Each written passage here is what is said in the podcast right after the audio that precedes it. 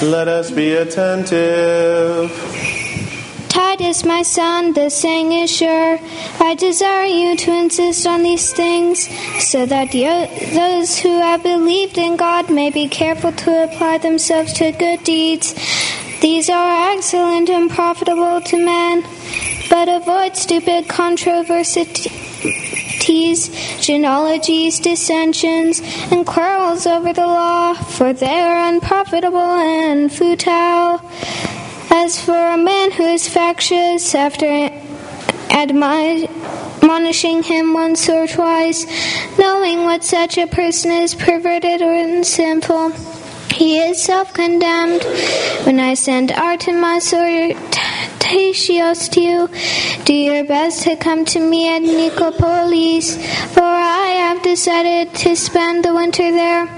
Do your best to speed Zenas the lawyer and Apollos on their way. See that they lack nothing, and let our people learn to apply themselves to good deeds, so as to help cases of urgent need and not to be unfruitful. All who are with me send greetings to you. Greet these those who love us in the face. Grace be with you all.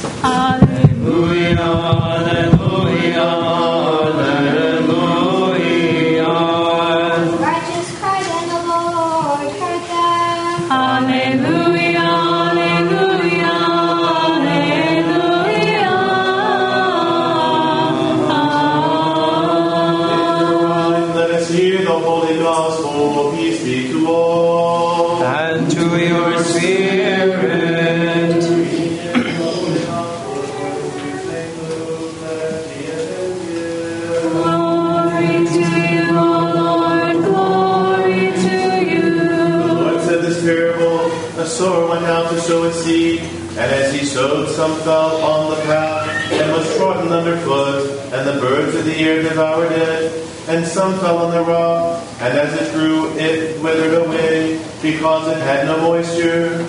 And some fell among thorns, and the thorns grew with it and choked it. And some fell into good soil and grew, and yielded a hundredfold. And when his disciples asked him what this parable meant, he said, To you it has been given to know the secrets of the kingdom of God, but for the others they are in parables, so that seeing they may see, and hearing they may not understand. Now the parable is this The seed is the word of God, the one along the path are those who have heard. Then the devil comes and takes away the word from their hearts that they may not believe or be saved. And the one on the rock are those who, when they hear the word, receive it with joy. But these have no root. They believe for a while, and in time of temptation fall away. And as for what fell among the thorns, they are those who hear but are, as they go on their way. They are choked by the cares and riches and pleasures of life, and their fruit does not mature. And as for that in the good soil, they are those who, hearing the word, hold it fast in an honest and good heart, and bring forth fruit with patience. As he said these things, he cried out, He who has ears to hear, let him hear. Glory to you,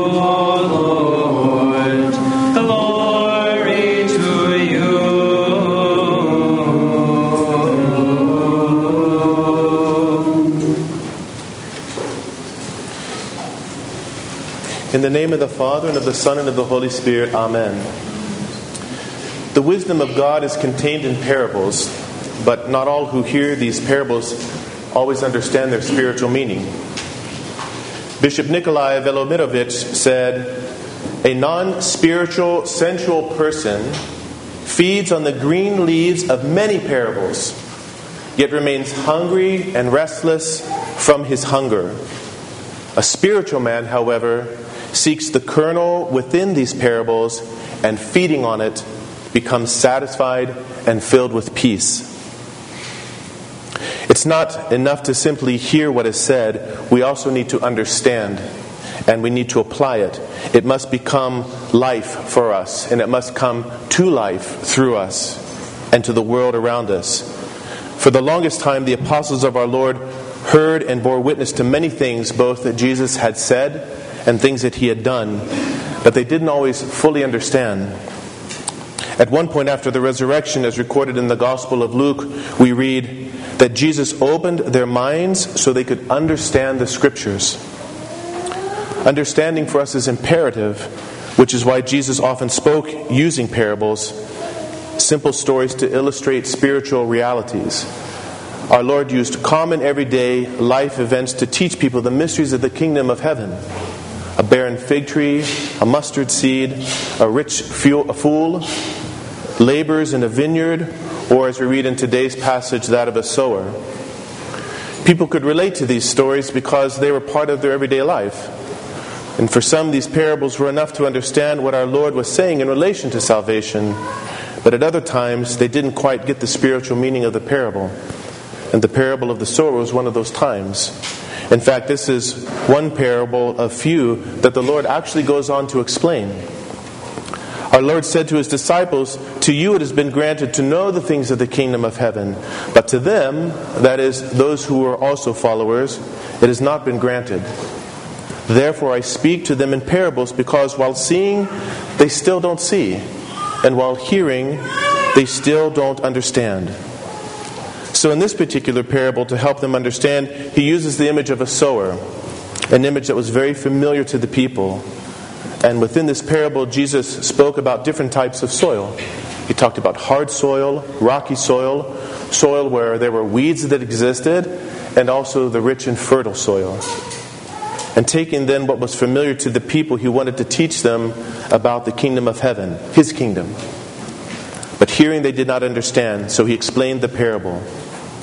When anyone hears the word of God and does not understand it, the evil one comes and snatches away what has been sown in his heart.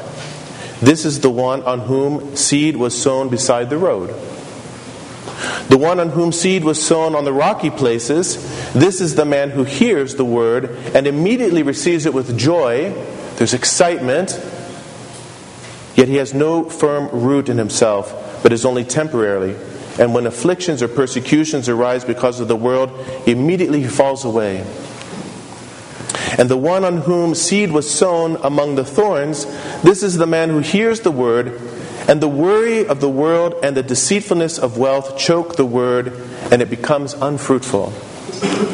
And the one on whom seed was sown on the good soil, this is the man who hears the word and understands it, who indeed bears fruit and brings forth some a hundred, some sixty, and some thirty fold. So, hearing this explanation, I wonder what the people were thinking. I also wonder what you think as you hear these different types of soil.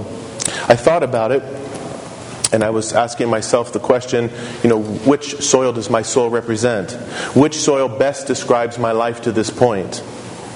And I thought to myself, have the birds of the air the demons come along and snatched up the Word of God each time after I have read the Word of God or heard it? Did I have a lot of excitement at one point in time, early on maybe, about this faith? Faith in Christ and the love of our Lord. But then it began to sort of fade. After reading the Word of God or hearing it, do I forget it? If I don't remember it or I don't think about it throughout the day, then how can I possibly apply it to my life? How do I know if the Word of God has taken root in me? When I feel persecuted or suffer affliction in some way, do I cling to the Word of God and have it on my lips, reciting psalms or passages in Scripture to strengthen me? Or do I allow myself to dwell on the injustice or stew over the matter with bitterness and worry? Do I go into my heart and find the Word there? Do I seek consolation from it? Or do I turn to something else? How do I think or know that the Word of God is really sprouting or beginning to grow within me and to bear any fruit at all? when the waves of life rise up and the temp- tempest of temptations come, do I imitate Peter, who, when he took his eyes off of Christ, he began to immediately sink into the sea? Do the cares and worries of this life choke out the Word of God in me? So, as we sit here today, these are questions I think should cross all of our minds. It's important to ponder on these things and to evaluate really where we are and what condition the soil of our soul is in.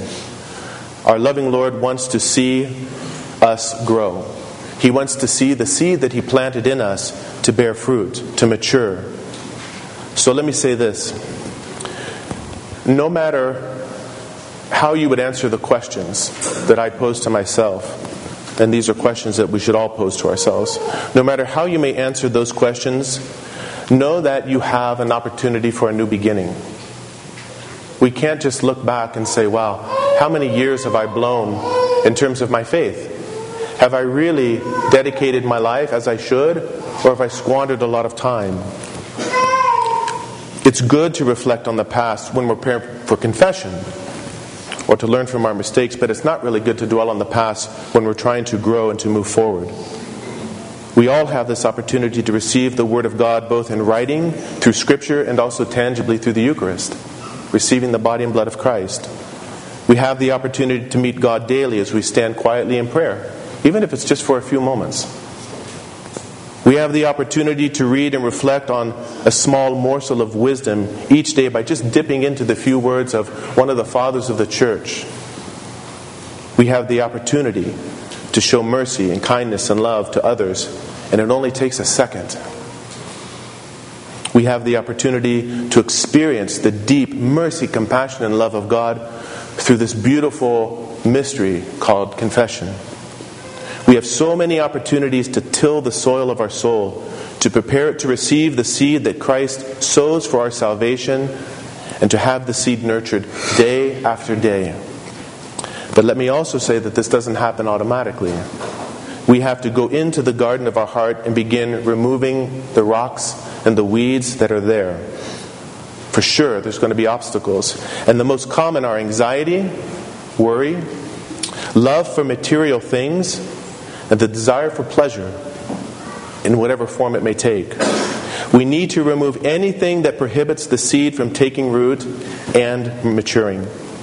The pursuit of riches and pleasure, as well as worry, takes up an inordinate amount of time in our lives. Time which is wasted, time that could be used to clear away some of the obstacles and to cultivate the soil of our soul. This has to be a thoughtful process, and our will truly has to be engaged. In this way, God will act and give increase to the seed that He has sown, but He wants to see that we care enough to take care of the garden. St. Paul says it best in his first letter to the Corinthians I planted, Apollos watered, but God causes the growth. So then, neither the one who plants nor the one who waters is anything, but God who causes the growth. Now, he who plants and he who waters are one, but each will receive his own reward according to his labor. God gives the growth. So to belong, us belongs the labor, and to God belongs the growth. To us belong the desire and the will and the activity. To God belongs the bestowing of grace. And remember that what we do here, and, and what I'm saying, and what we're reading in Scripture, it is never just for us. It is for our children. It is for our co workers. It is for our neighbors. It is for our extended family. We never live a Christian life in isolation. It is always communal in every aspect. So the time we dedicate or don't dedicate to cultivating the seed that is sown in us by Christ so that it matures not only impacts us, but we waste the opportunity to truly bring something good, which is Christ, to the lives of others. It's a very selfish thing to ignore this great gift that Christ has given us, the seed that He has sown. So it truly is up to us to go inward and to start removing those things. And they can sometimes, those things sometimes can seem very good and okay by many standards, but they still become obstacles to truly growing. May we all take this time really to examine our soul and to look closely at the condition of the soil and identify whatever the obstacles are and begin clearing them away and start watering and fertilizing the soil so that we may bear fruit for the glory of God and for the salvation of others. Amen.